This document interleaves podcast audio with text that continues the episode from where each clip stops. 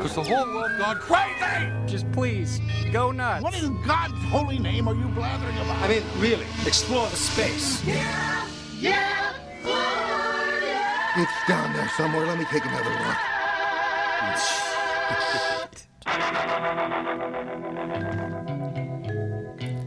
Oh,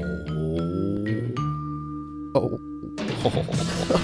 Oh, Oh, All here right, we welcome go. back to friggin' beautiful animals, Beautiful Animals Podcast. the only podcast. Probably not the only podcast, The only podcast, what? just the only podcast. But then I realized that it's probably not the only podcast. Oh, 'Cause There are probably other podcasts, I mean, you, yeah. Tyler's never listened to a podcast. except this one. it's the only one you need. Yeah, Welcome back to the Only only podcast you ever needed beautiful animals. or ever wanted. I'm Tyler Cole. This is my home dog, Andy Bosch, over there, I am the home dog. the home of the dogs. That's true. This is the home of the dogs. Uh, it's also our podcast studio. And uh, welcome back. Well, thanks for joining us once again. We are happy to be here. We're even happier to have you with us. Uh, anyway, here we are once again. Yeah. We're uh, back in the studio. We're going to talk more. Uh, we're going to return to uh, some of the topics we discussed last week, which includes Jung and the unconscious and the subconscious. And uh, Liber Novus is the book I'm going through right now and sharing with y'all, just like as a little refresher. Yeah, have you done another gateway tape? I have not. No. Not not as of this uh, part of the recording. Yeah. But Yeah, I thought that would be tying into Jung more, but it sounds like it's going to be a lot longer process. So yeah, that's just c- how I'm going to become a superhuman. yeah, Yeah. Over the next year Yeah. or whatever. however long it takes. However long it takes. Yeah, I don't think uh it's I'm not going to be able to pack it into a 3-week series like I thought Yeah. maybe. But, you know, that's how it goes. Yeah, I'm still excited about it. yeah, it'll be fun. I did a gateway tape Oh, yeah. after we recorded that last episode. You Yeah. can listen to it on our bonus episode. Oh, yeah, check out the bonus episode. It's pretty Yeah, funny. it's pretty nice little short. Me uh, just talking about my doctor's appointment and and then Yeah, if you Uh, want to get to know do- then I- T Money over here a little bit better, check out that bonus episode. It's a real great lens look into the inner mind of my dear friend here. all I think about is sleep.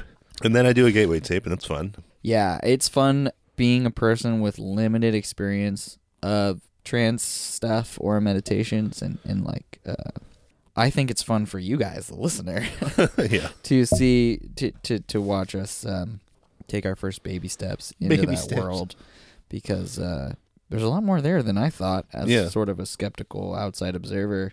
And I've barely even scratched the surface, and it's already uh, pretty crazy shit. yeah. It's interesting to get with Yeah, because they're like made by the U.S. government or CIA or whatever the guy. Yeah. And so it's like I don't know, a pretty official, but it's totally just a kind of combination of meditation and hypnosis, Yeah. Which I mean, which aren't that different to begin with. Right. And so I looked into it a little bit because I thought during meditation, especially like the Like original, guided meditation? no, like ancient, med- like monk oh, meditation, like monks and stuff. I yeah. thought because like there's a humming sec- section in the in oh, the the, gateway tape. resonance. Yeah. Yeah, uh, in a lot of like ancient meditation techniques, there's the om Oh, or like oh, some yeah, version yeah, of it, Yeah. and humming is a huge part of it. Yeah. And I like tried to look it up and try and find more, and it's I'm sure it's still a huge part, but I wasn't able to find like uh, much Secret- information about it. Secret stuff. Yeah, man. I think there's, most of it was just yoga, yoga videos Well- and stuff like humming during yoga. Yeah, I mean, there's some. Maybe we're running into the reality that a lot of these um, these ancient traditions are kind of uh, protected knowledge. Yeah. You know what I mean? Maybe it's just not that readily available. Like if you're Oh, not yeah, actually a part of those schools of thought or Yeah. part of those. You can't just like casually look it up. You have to. yeah, you can't just like be like, oh, I want to become a fucking Yeah. Kundalini master mantra Yeah. uh, Om person. Yeah, Like you actually have to like go study under a master, Yeah. and there's like, because like under the Wikipedia page for meditation, it doesn't talk about humming at all. Or yeah, what the om. fuck? Yeah, and, and, I here mean, we are. however, multiple variations of the spelling om didn't show up in my search. Yeah, So- and so it's um a little harder to, Yeah. to just break into that world But- without a guide, I guess. Yeah. So anyway, what I was saying, like it, the the humming is like the resonant. He calls it resonant tuning in the gateway tape, and like Yeah. that's my understanding has been a huge part of like ancient traditional uh, meditation technique, and so he has a basis for it. That's probably where he got the idea. Oh, it definitely. Turn turning ancient cultural shit into some American government Yeah. propaganda. oh yeah, I mean, I think that whole that whole process is um is taken from that guy's study Yeah. of other techniques out there. Yeah. It wasn't like he just thought of it. yeah, he's just coming up with a bunch of He put it together into something that was, you know, made for U.S. government people, Yeah. but it's all taken from Yeah. traditional mindset stuff. Yeah, and my, my understanding of hypnosis too, like whether people enter a trance or not, like it's a lot of people, a lot more people are susceptible to it than than people think. Because I, I, but also like there are people that just aren't affected by it.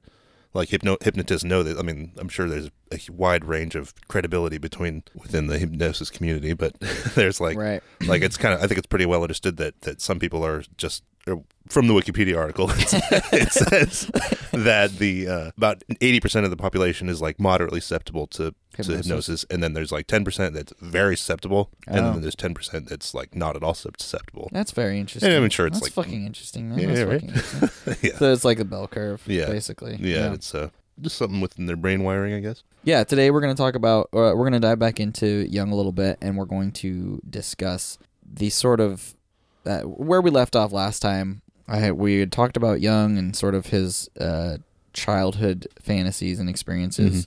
He had a couple of visions that were um, helped make him into the person that he ended up being. Yeah. We talked about him and Freud working together for the five year period uh, that they did. Yeah, I think And- where we left off, they they had just split up. Yeah, they just uh, they just started their split, and so we're just gonna go back into we're gonna start up where we left off with Jung and Freud's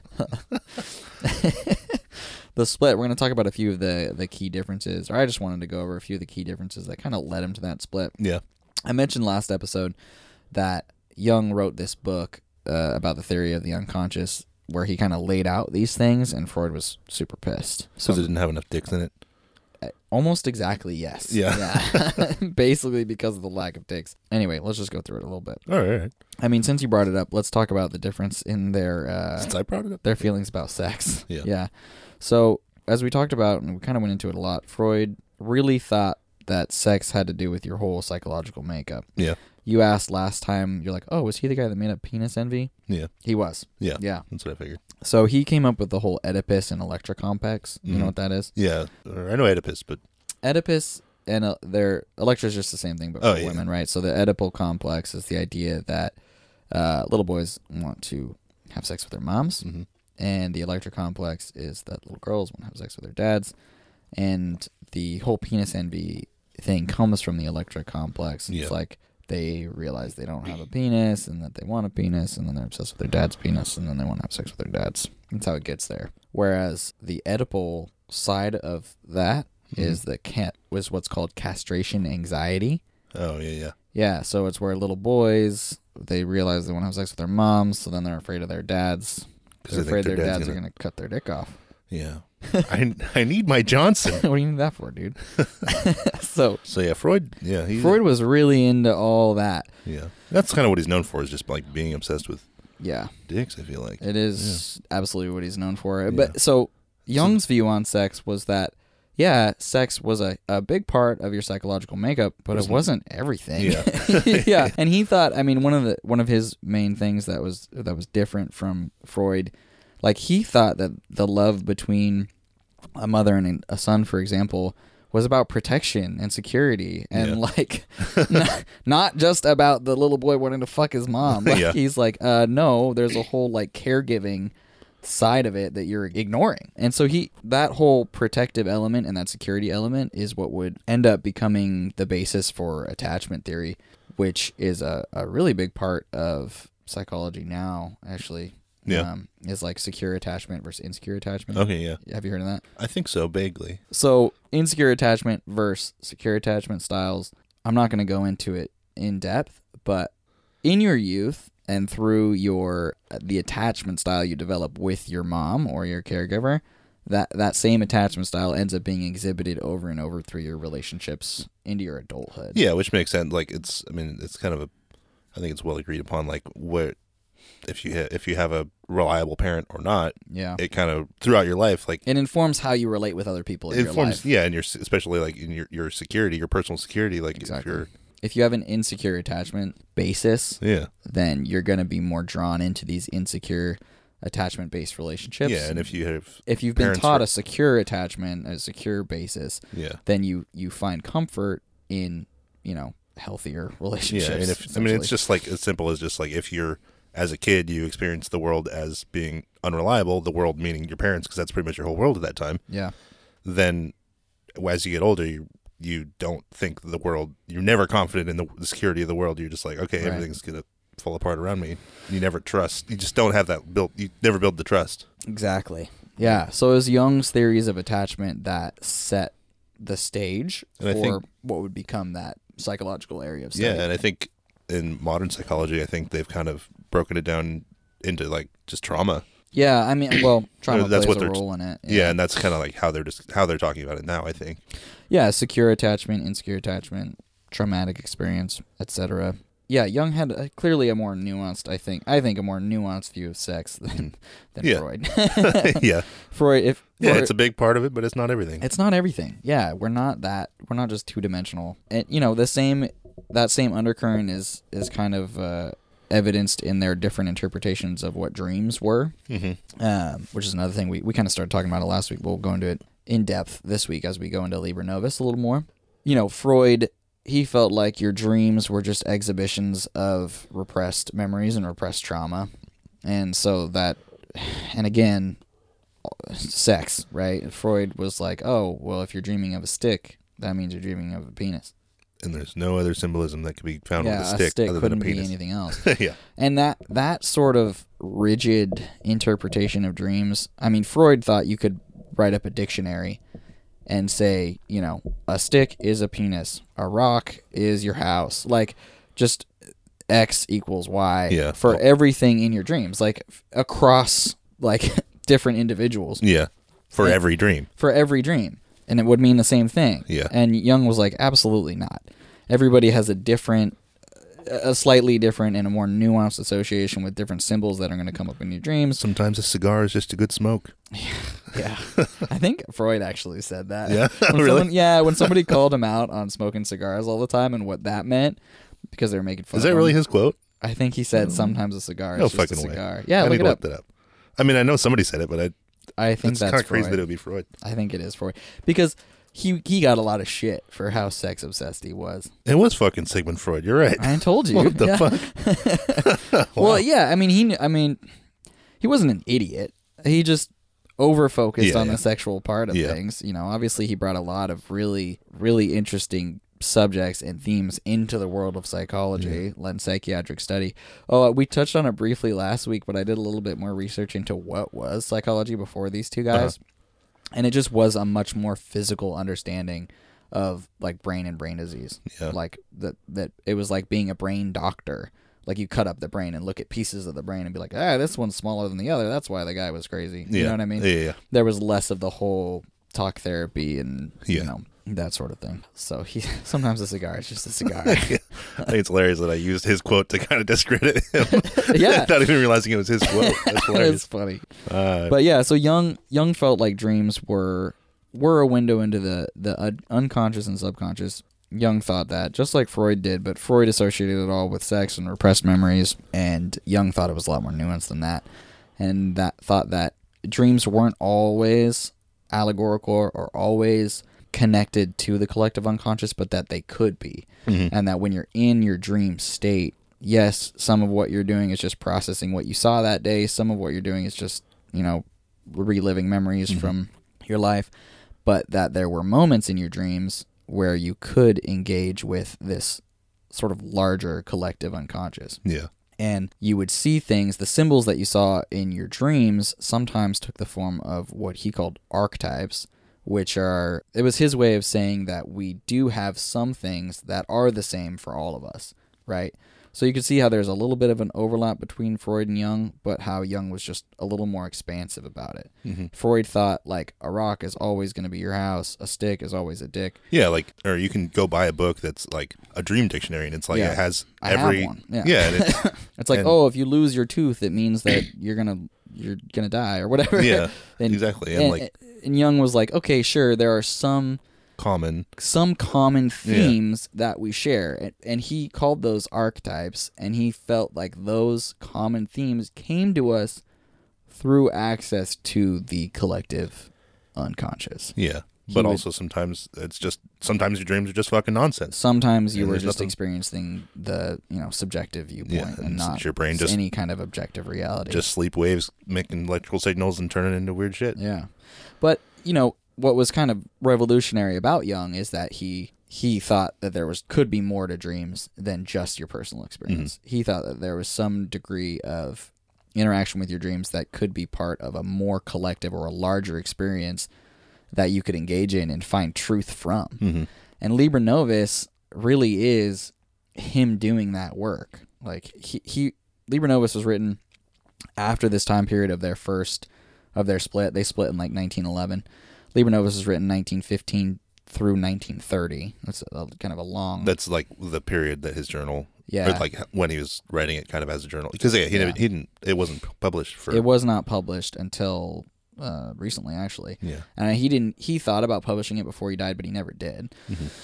He had like started working on it to be a published work like in the 50s, but he had written it, like written down the actual dreams and the experiences he had in these dreams between 1915 and 1930. What made him different was this this belief that he could go into the underworld of his dreams and like derive some universal truths out of it and like and so that's what he does in Liber Novus, which is a little bit crazy.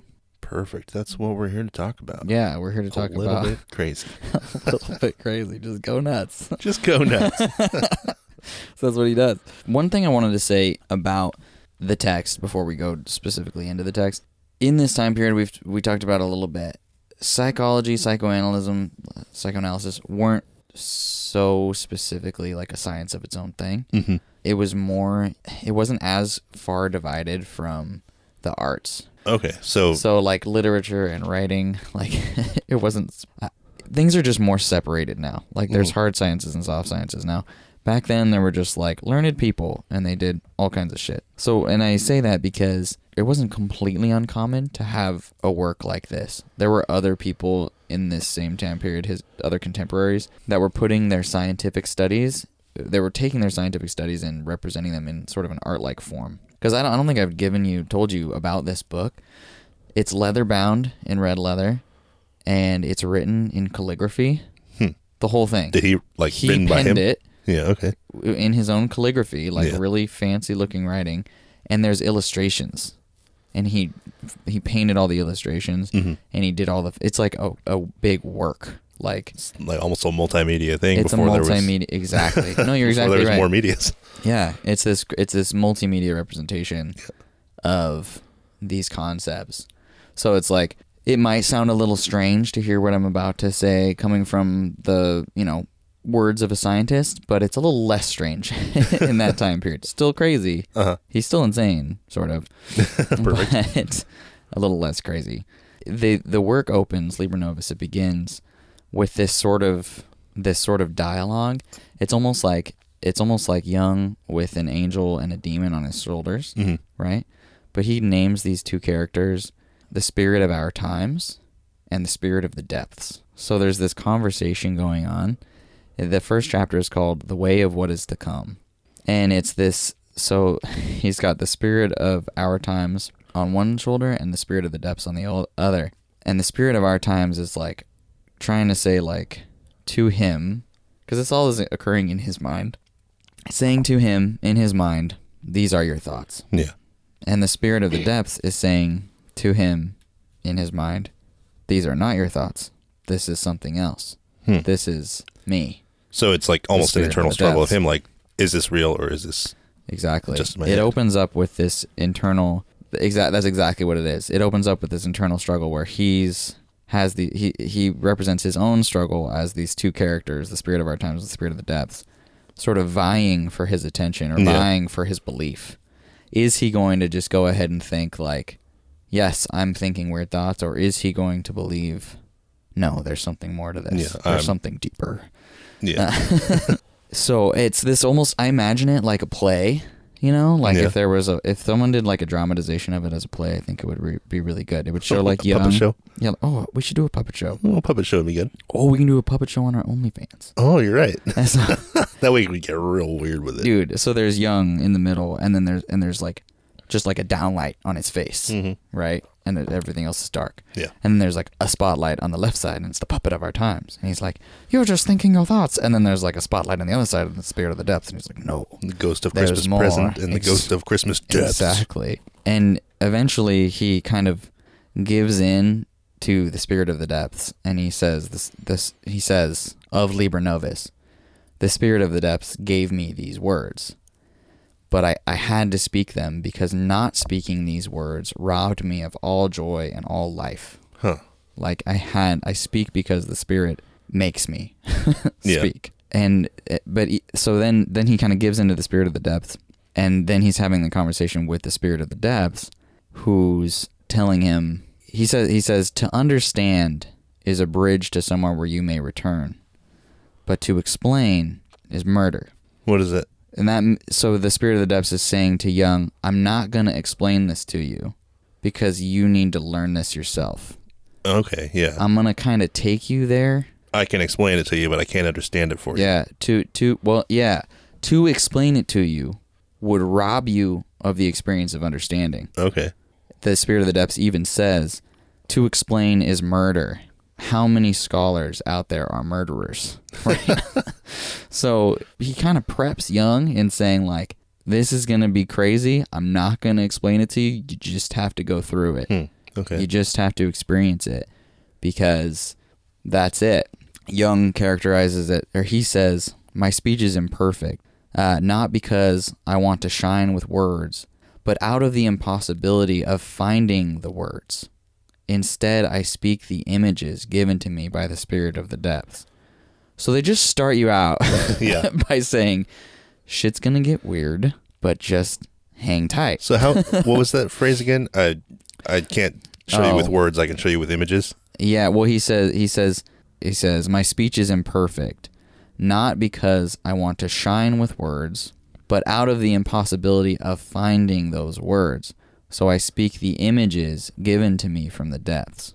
You know what that makes me think of? What? Just how fucking impossible it is to explain with words a drug, A drug trip. Yeah, yeah. Exactly. You're like, you're trying to explain it, and then you're like, these words they I don't have there words. are not words Yeah, there in existence aren't words for this. And communicate this idea. I was listening to I listened to this part first before I read it, and that was my exact thought. Yeah. was like, "Oh, we're going. This is a, we're about to go into a drug trip Yeah. that this guy experienced without drugs.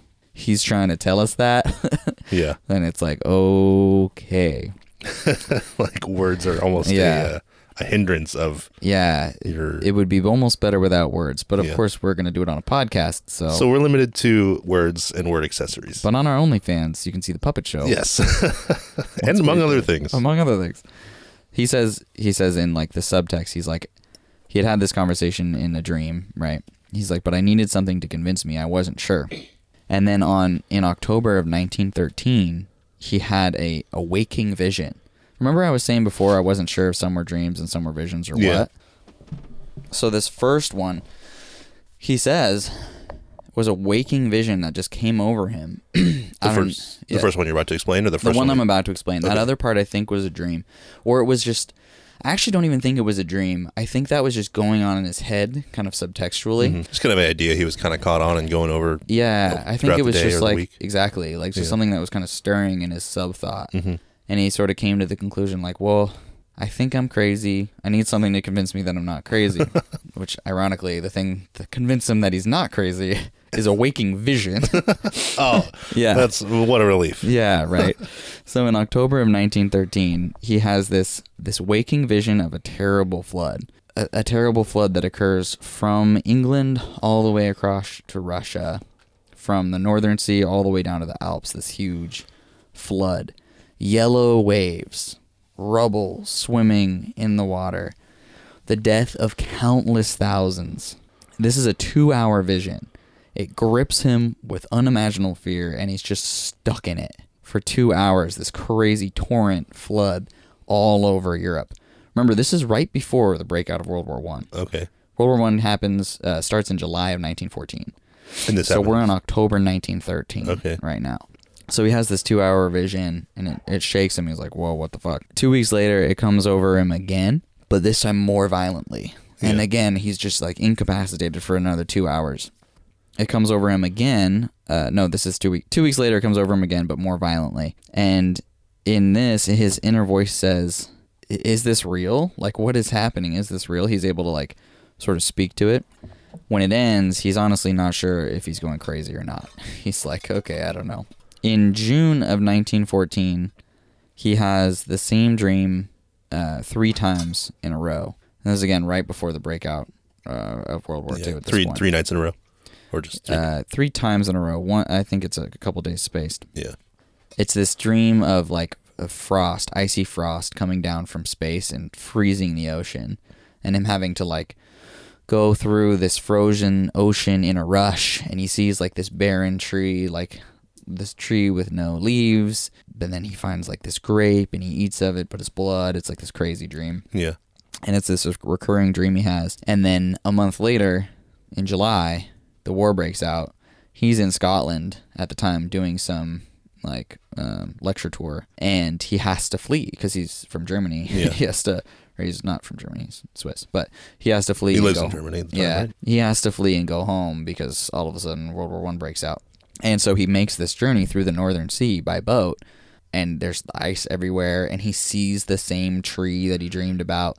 So basically, he he he has these visions, and then he has these dreams, and then they happen, and so he's that's what kind of convinces him that the spirit of the depths, this thing coming up in his mind, isn't just his thoughts; it's something more. There's Yeah. something real to it that he should pay attention to.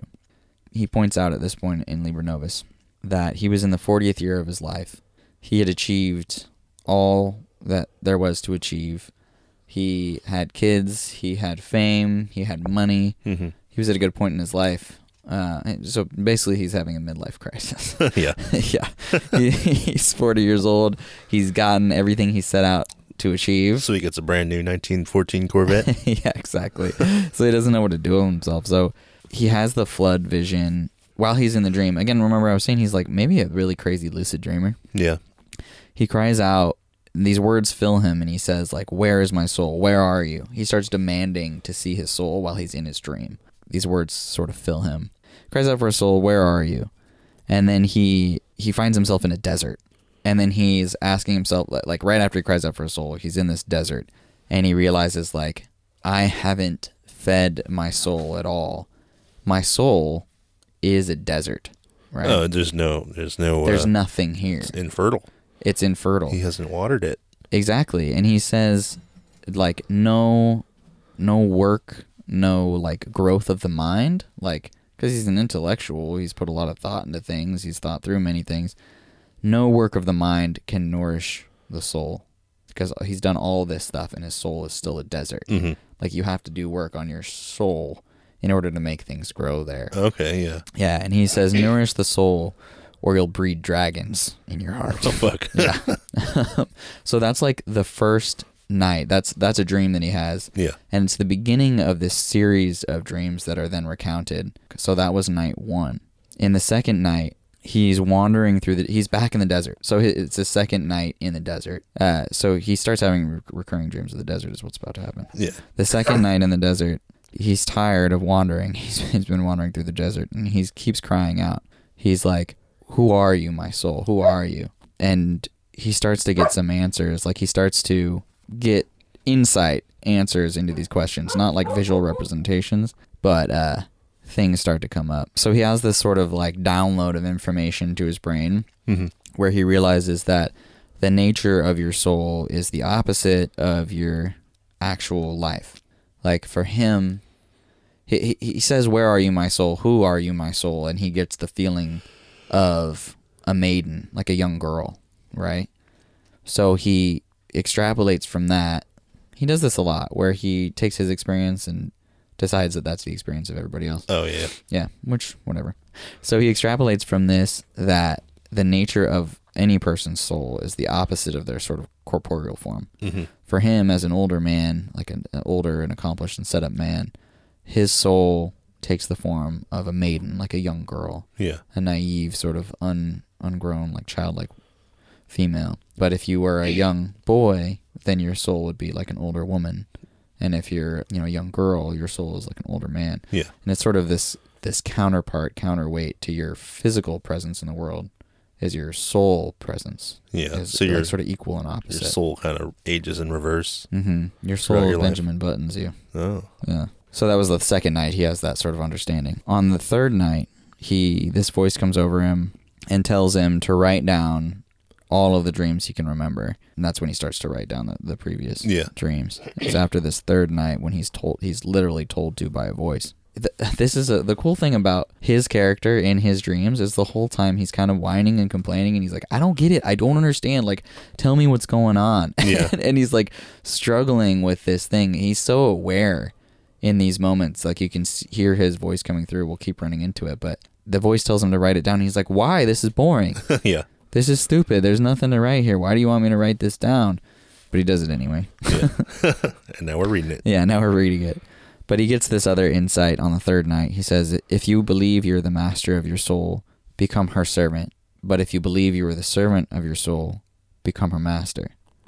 The, the, in this way, he's saying, okay, your soul is sort of equal and opposite to yourself, but the relationship you have with your soul, you need to seek to reverse in order to like do the soul work to make your desert into a garden. The way he sums it up, if your soul is your master, if you're run by your soul, seek to master your soul. Okay. If you believe that your soul serves you, seek to become your soul's servant. So try to flip the script hmm. on your own relationship with your soul. Okay. So ask not what you can do for your soul, but ask what your soul, can do for Can you. do for you. there you go.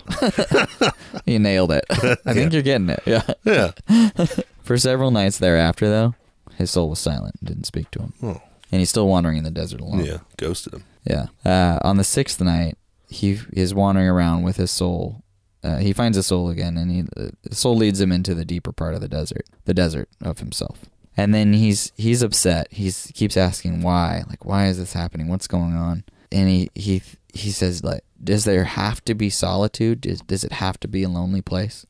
Is the desert just the representation of loneliness? Is this just a way of my soul communicating to me that what is going on in this soul work has to occur alone? He says, Did the ancients write stories about their prophets going into the desert to tell us that we have to find that solitude and that desert in ourselves? Some crazy shit. If you stay, if you say the place of the soul, this is the way he puts it, the way he sums it up. Yeah. If you say the place of the soul is not, then it is not. If you say the place of the soul is, then it is. He's kind of saying that if he were to ch- make the choice that oh these dreams are all bullshit, then they would be. Then they would be bullshit. Yeah. But if he's exactly, He's and like- but if you kind of He's going to put in the work to improve it, and and It'll pay off. It'll pay off. Because it will he- be real. yeah, This whole time he's questioning all this this input and these images coming. So he's he's struggling still with this spirit of the depths sort of feeling that's come up in him because he was remember he was having this same he's been having this same sort of dialogue with himself this whole time like is this real or is it not real like Yeah. what is going on one bit of insight that comes to him at this point he says the words that oscillate between nonsense and the supreme hold the highest truth so if it sounds weird and like nonsense it's good that's how I operate. Yeah, yeah. this goes on night after night. He finds himself uh, in the desert, right? And it's hard going. Like he's struggling with his internal process, and he's and his dreams have him physically struggling through the desert. He's wandering through the desert for 25 nights, searching for something, searching for some meaning. And every night he has to confront that decision over and over to continue wandering in the desert looking for some real truth or to just say this is all bullshit. But he has to continually ask and answer in the affirmative in order to keep returning to this place. But he mm-hmm. has this dream 25 nights in a row goddamn. of wandering through the desert and continues to do it 20 nights in or something. Oh, he's filled with self scorn and doubt. That's the way he puts it is self scorn because the whole time he's wandering through the desert, he's telling himself, like, you're a fucking idiot. Dude, what the fuck are you doing walking around in this what desert? the fuck are you doing? Like, why are you taking your dreams so seriously? Like, why are you doing this? yeah, right? And then he, after 25 nights, he comes to this conclusion that part of this struggle between the spirit of our times and the spirit of the depths is the struggle between cleverness and simple mindedness. That cleverness is sort of this artificial spirit of our time, whereas there's sort of wisdom in simple mindedness. And in order to find wisdom, you have to take the vow of poverty of spirit. We're in deep. We're getting weird. We're getting weird. You know what's funny though? The when I was listening to this, his sort of struggle with himself and the struggle between cleverness and simple mindedness, and the first thing that occurred to me was that scene in Fight Club when uh, when Edward Norton's character first meets Tyler Durden on the plane, Yeah. And Tyler Durden immediately calls Ed Norton's character a clever guy. Uh huh. He's like, "Oh, single serving friends, that's clever." And he's like, "Oh, thanks." And he's like, "How's that working out for you?" He's like, "What? Being clever." And it's it's I, honestly like that movie. I don't know if Chuck Palahniuk like read this book or something, but there's more parallels Yeah. that we're gonna run into. Yeah, Nice. because Ed Norton's character is in the same situation. Yeah. He's achieved m- money. He's Yeah. he's got the IKEA catalog yeah. you know, he's at a place in his life where he should have everything he wants, but he experiences an extreme poverty of the soul Mm-hmm. and then has to run into this other character to help him wake up from it. So, the 25th night, he finally, when he has this realization about cleverness and simple mindedness, he feels that he's overcome the self scorn and he's able to just accept that he can't be clever, he can't overthink it yeah. He has to just accept this sort of like i said poverty of spirit Mhm. and in order to move forward. So on the 26th night the next night things are different. This part is titled in Liber Novus hell in the future. On the 26th night instead of being in the desert he finds himself standing like ankle deep in this black muddy water which he knows is the river of death. He wanders forward into this dark cave which is halfway filled with black water and he sees a red and glowing stone he picks it up and is struck with this vision of the death of a blonde hero. The blonde hero he refers to is this um, hero from German like folklore called um, Siegfried. This vision occurs to him. This is now the 12th of December of 1913 that this is happening. So he's in this sort of hellish vision where he's in the river of death and he's in this like muddy black water. But the realization comes to him that life doesn't come from events. Like the things that happen in life don't come from events, but they come from the internal. Everything that happens outside has already happened inside. Thus, he says, I am the murderer of the hero. I am the thousand serpents seeking to devour the sun. Whatever the fuck that means. I am the rivers of blood. Yeah. Right? That he sees in this vision in the dream when he grabs the red stone. So he grabs the stone and it kills the. He grabs the stone and he sees a vision in the dream Yeah. of rivers of blood, the death of a hero, and this like blotting out of the sun by these thousand serpents. Then the next night, which is his fourth night in hell. Oh no, he has three more nights where he wanders in the same area of like that he With the cave again? calls Or? Yeah, the like Yeah. black, muddy water, Yeah. dark, super dark area. He's wandering in that area now instead of the desert for three more nights. The fourth night, he starts screaming at his soul again because again he feels like his soul is leading him down these paths each time. And he screams at his soul. He says to journey into hell is to become hell. And he makes he asks his soul he's like what the hell is going on? Is everything the opposite of what it's supposed to be? Do i have to accept the negative in everything that i learn? Does everything also have to be the opposite of what it is? He's just mm-hmm. like confused and pissed off at his soul. He's like i hate this He's like, why is everything opposite? Why is the light dark and why is the dark light? Like, uh, what the fuck is going on? Yeah. And his soul says to him, like, my light, my light isn't of this world. And he's like, well, if it's not of this world, then I don't know it. And so his soul says to him, do you need to know something for it to be real? or can something just be real and not be something that you know? So it's like you can almost see he's got to he every time he like figures out and is able to accept some sort of destabilization of his own thoughts or his own understanding, he has to then accept like the next level of that. Yeah. He keeps running into these problems where he's he can't comprehend what's going on He kind of hits a wall and then he has to like. and then he has to like work Yeah. through it over several nights. So then this this fourth night in hell, he or his soul says, "My light is not of this world," and he's able to say like, "Oh, okay." Just because I don't know it doesn't mean it doesn't exist. yeah. And he has to accept that in order to move forward. On the fifth night, he's not in hell anymore. On the, the fifth night from start going into hell, which Yeah. is like 35 nights into this crazy dream sequence. In the fifth night, he's in the mountains just before daybreak. He hears the horn of Siegfried, that blonde hero, Uh-huh. and he knows that he's coming down this mountain path in his chariot. And he and his soul are like hiding around a corner. They're like, all right, we're going to kill him when he comes around the corner. Oh shit. So him and his soul have a gun, and as soon as Siegfried comes around the corner, like all bold and glorious and blonde and riding his chariot and strong and perfect. Uh-huh. Jung shoots him. He's the assassin that kills the hero. Yeah. And thus his vision from like five nights before his vision in the dream from five nights before is realized in Yeah. that dream. He is the assassin that kills the hero, which foreshadowing maybe the other things are going to come true too in his Oh. dreams. Again, this guy's insane. And this was all, and this is all happening before, like before all those other visions that with the flood overtaking Europe and all that.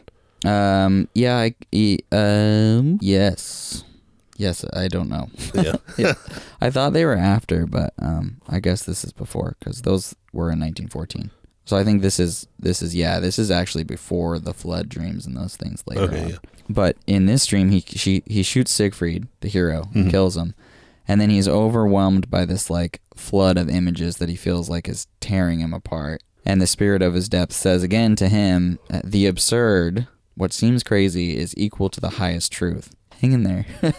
yeah, and he has the realization that after death christ went to hell to become the antichrist because the absurd and the highest truth have to become one and the same in order for god to be all encompassing god has to be evil and good right so Oh, yeah. christ in his journey to become god had to die and go to hell and become the antichrist uh-huh.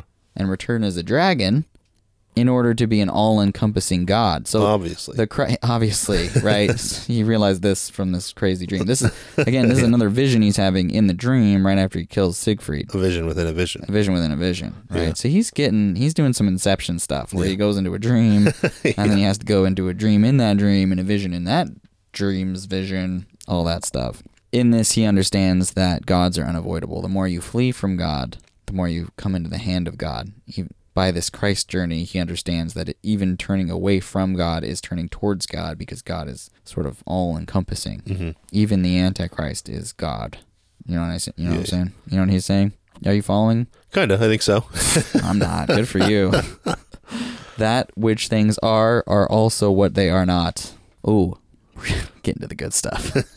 uh, the next night is entitled Encounter at the Mysterium. So the next night, he finds himself in a wasteland and he's wandering again. And he finds a little hut and he goes into the hut. And in the hut, he sees the prophet Elijah, who was an Old Testament prophet. And he's like sitting in a chair. And then out from the corner comes this uh, beautiful young woman, but she's like feeling her way along the side of the hut.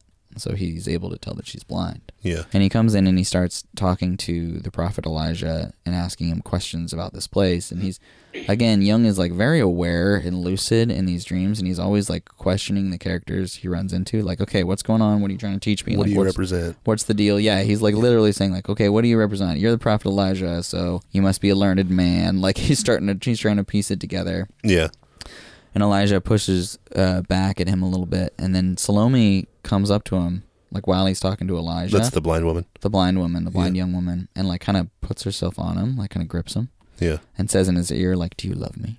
And and he's like, all right. Jung's like, "No, no." Oh. I don't love you. How would I love you? I don't even know you.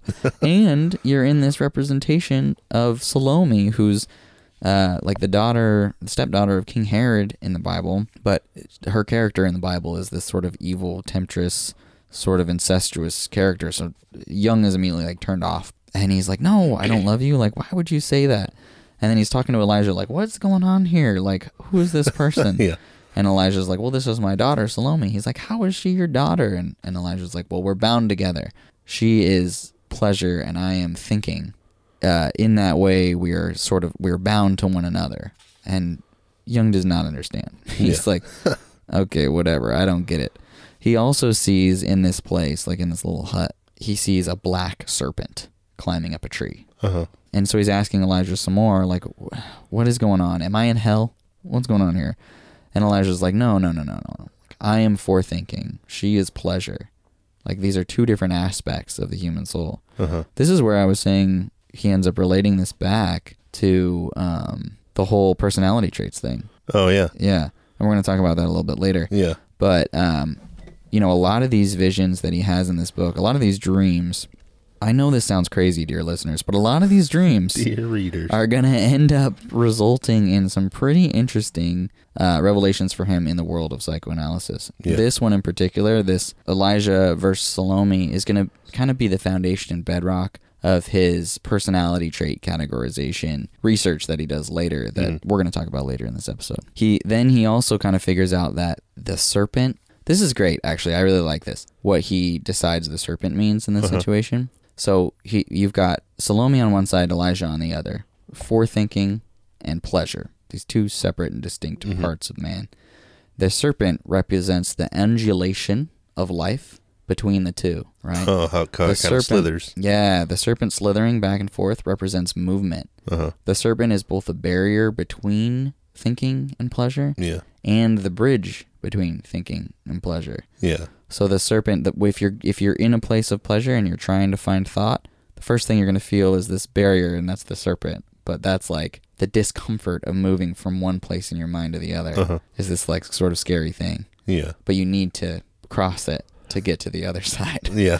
So that's like this. There's three characters. Not only is it, well, for me at least, in my understanding, it's like in any sort of pursuit when you're trying to change from one type of person or from one type of thinking to the other, Yeah. you're gonna meet first with this barrier of fear and discomfort. But you know what you have to do to get past it? You gotta slither. You gotta fuck around. You gotta fuck around so you can find out.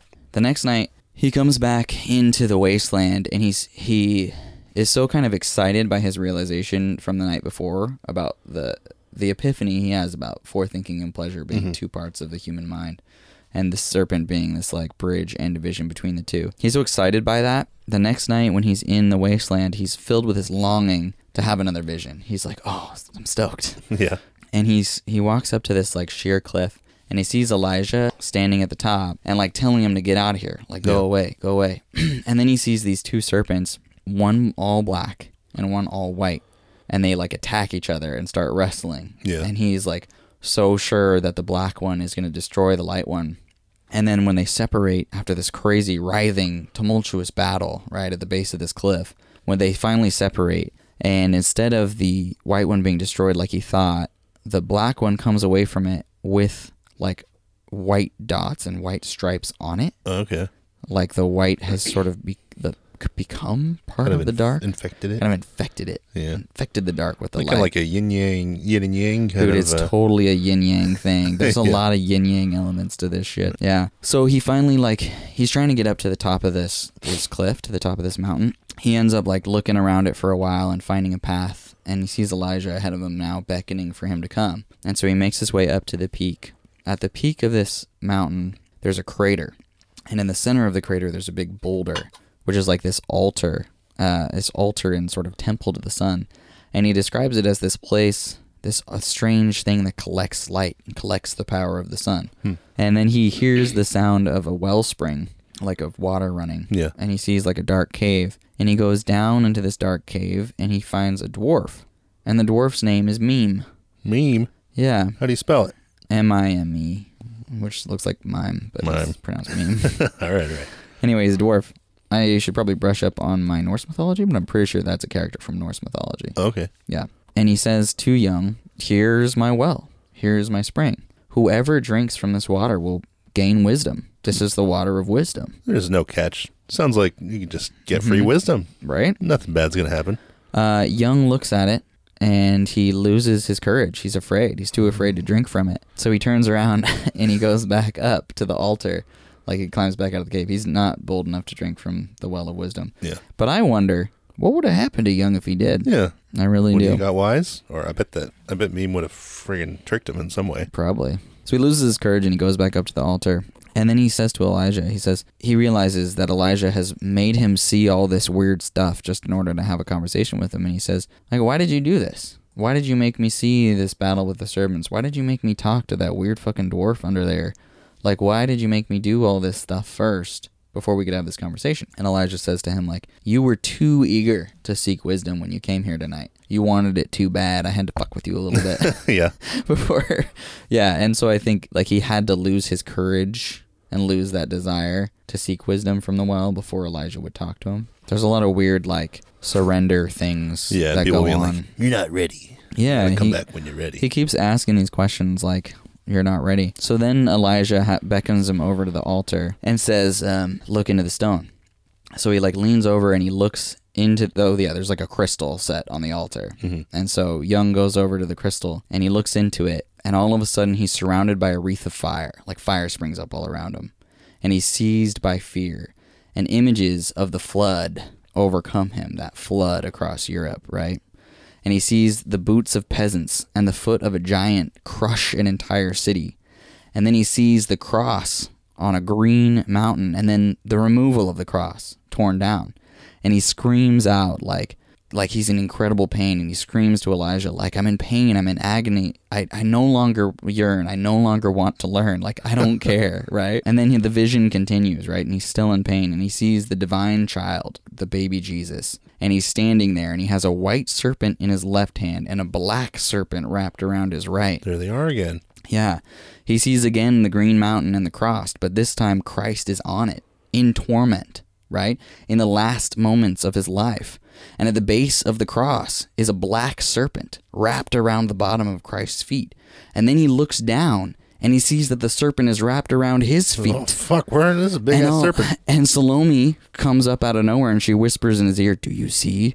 And he's like, I see that some terrible power has forced me to imitate Christ. And All of a sudden, he feels his arms like it's stretched up around him, and his arms are put out to the left and the right, and he's screaming in pain. Yeah. And Salome whispers in his ear, You are Christ. Oh, fuck. Yeah. Oh fuck. And he's gripped and stretched, and the serpent coils up from his legs, right?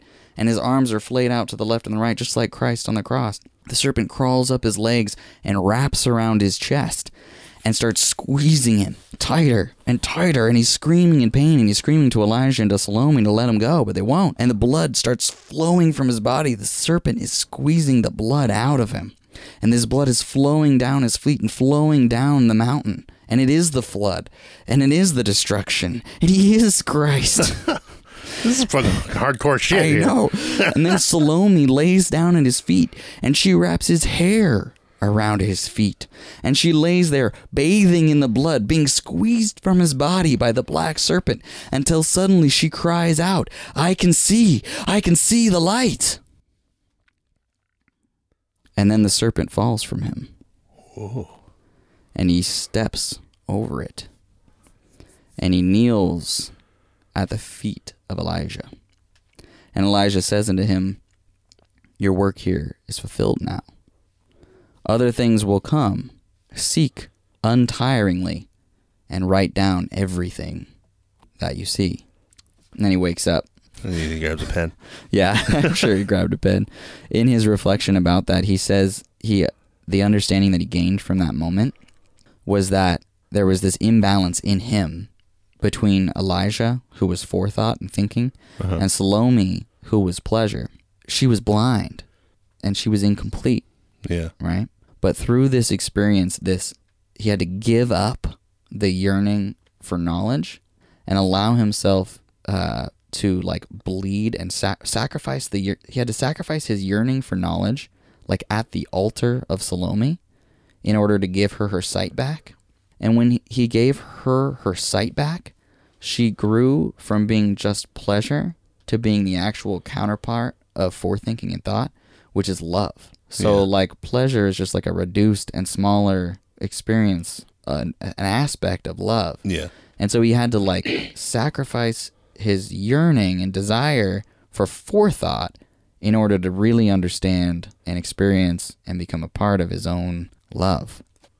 Well, that's And- fucking interesting, man. Yeah. and in that way, he allowed that aspect of himself to become the equal and actual counterpart of the thinking and like mind aspect that he had already like given so much of his life to. And in that way, he achieved balance. And then when he came to Elijah and said, and Elijah told him, like, okay, your work here is done. You've done the work of the soul work that you needed to do in the desert, basically. Now other things will come to you. Now you can move on to the next step. Now you can move on to the next step. Next and that's level. where Liber Primus ends yeah. and Liber Secundus begins, which we'll talk about on the next episode. All right. Pretty rock and roll, right? Yeah, it's pretty hardcore. Yeah. This remember I think I said to you a little while back like other people having had this experience and believing it to be true would have straight up proclaimed themselves like the next prophet of God. Mm-hmm. He literally be just became Christ Yeah. in his vision in Exactly, his yeah. dreams and he ends up taking this information and this experience and saying everyone can do this everyone can become their own christ and become their own god Yeah. you just have to look inward you ever heard the saying seek first to understand Definitely. Yeah. i don't know if they meant it like this but shit Shit. shit dog hey well thank you all for listening and uh putting up with some of the i hope you didn't get too lost a little too preachy there. yeah, I might have tur- turned on my preacher voice a little bit for a minute, but thank you guys for listening. And, uh, you know, we love you. You know, this is really fun for us, and our hope is that it's super fun for you and, Yeah. and that you get a little something out of it, a little something, something. Yeah. And if not, we'll just keep talking into the void. It's good. Yeah. Sometimes you got to do it for 30 nights in a row Yeah. in Oh, yeah. to figure anything out. That So sounds right. Yeah. We've got 28, 24 more nights, Yeah. something like that. Another month or so. Yeah. Anyway, thanks guys so much. Check us out on Instagram. Yeah. Uh, what is it? Uh, and beautiful animals dot no beautiful dot animals dot pod Mm-hmm. on Instagram. Yeah. Uh, we uh, it's it's Check out our Twitch stream, GHT Vision. yeah. One day we'll have that going. That'll start going Maybe by now. Who knows? probably. Thanks again, everybody. We love you. So We love you so much. Uh, remember to juice it. Oh, we're gonna do a yeah. We're gonna do a fucking. Yeah, we can't. Do Remember to crack open a fortune cookie before Yeah. you leave the Never- restaurant. Never don't eat dessert. Is that what it says? No. Oh, Just I was like, how am I supposed to read meaning into that? oh yeah. All the problems you have will pass very quickly. Oh, well, that's just great news. I know it is. There's nothing to read into there. It's just easy. Uh, No, just, all uh, the problems you have that. That's just you know, I, that's a good mantra to repeat Mhm. yourself. yeah. You know what? It sucks now, but it's gonna pass. Yeah, And the word pass kind of makes me think of pooping. It makes So- me think of kidney stones or something. I hope they pass Oh, quickly. really? Yeah, that would be nice. Yeah, that's terrible. I mean, we are drinking a lot of energy drinks. I mean, it is don't kinda, don't jinx it. Oh. God, knock on wood. don't even say that. yeah. Oh, nightmare. Well, thanks guys. Anyway, yeah. Stay hydrated out there. Hydrated. Don't forget to juice it. Fuck around and drink water or die. yeah, drink water or die. Come back next week. Check us out again for the uh, probably the conclusion and wrap up Yeah, maybe. I mean, on uh, Liber Novus. Three parts is a lot. Yep. Four parts would be a lotter. Let's not do that. No. I'll try and But uh, who the fuck knows? hey, Fuck around. Find fuck out. Fuck around. Yeah, we'll see. Later, Gators. Later, Gators. Love you.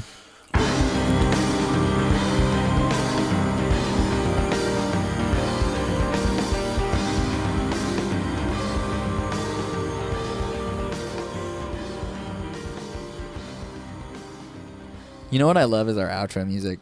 Yeah, it's fucking good, Riddler. I know, The best Riddler. but it it comes like It's it, like a slow build, and then yeah, like, it right as adds we a stop sense talking, of like gravitas. Yeah. to the It's, like, episode. super It makes it fucking seem really dramatic. serious. Yeah. yeah, I love it because it's just it's good to end on that note. Like Yeah. we we're kind of funny and we're kind of whatever, and then in the beginning the intro is funny. yeah, And then the outro is like, yeah, man, I just listened to something real. yeah. yeah. I was like, when I finished editing that first episode, I was worried. I was like, I know. is this fucking too dramatic? Like, No, it's great. it's like the end of a movie or something like that. yeah, Like, it's yeah. the perfect punctuation mark to our thing. yeah, Yeah. that's the way we live, man. We put the climax right at the end.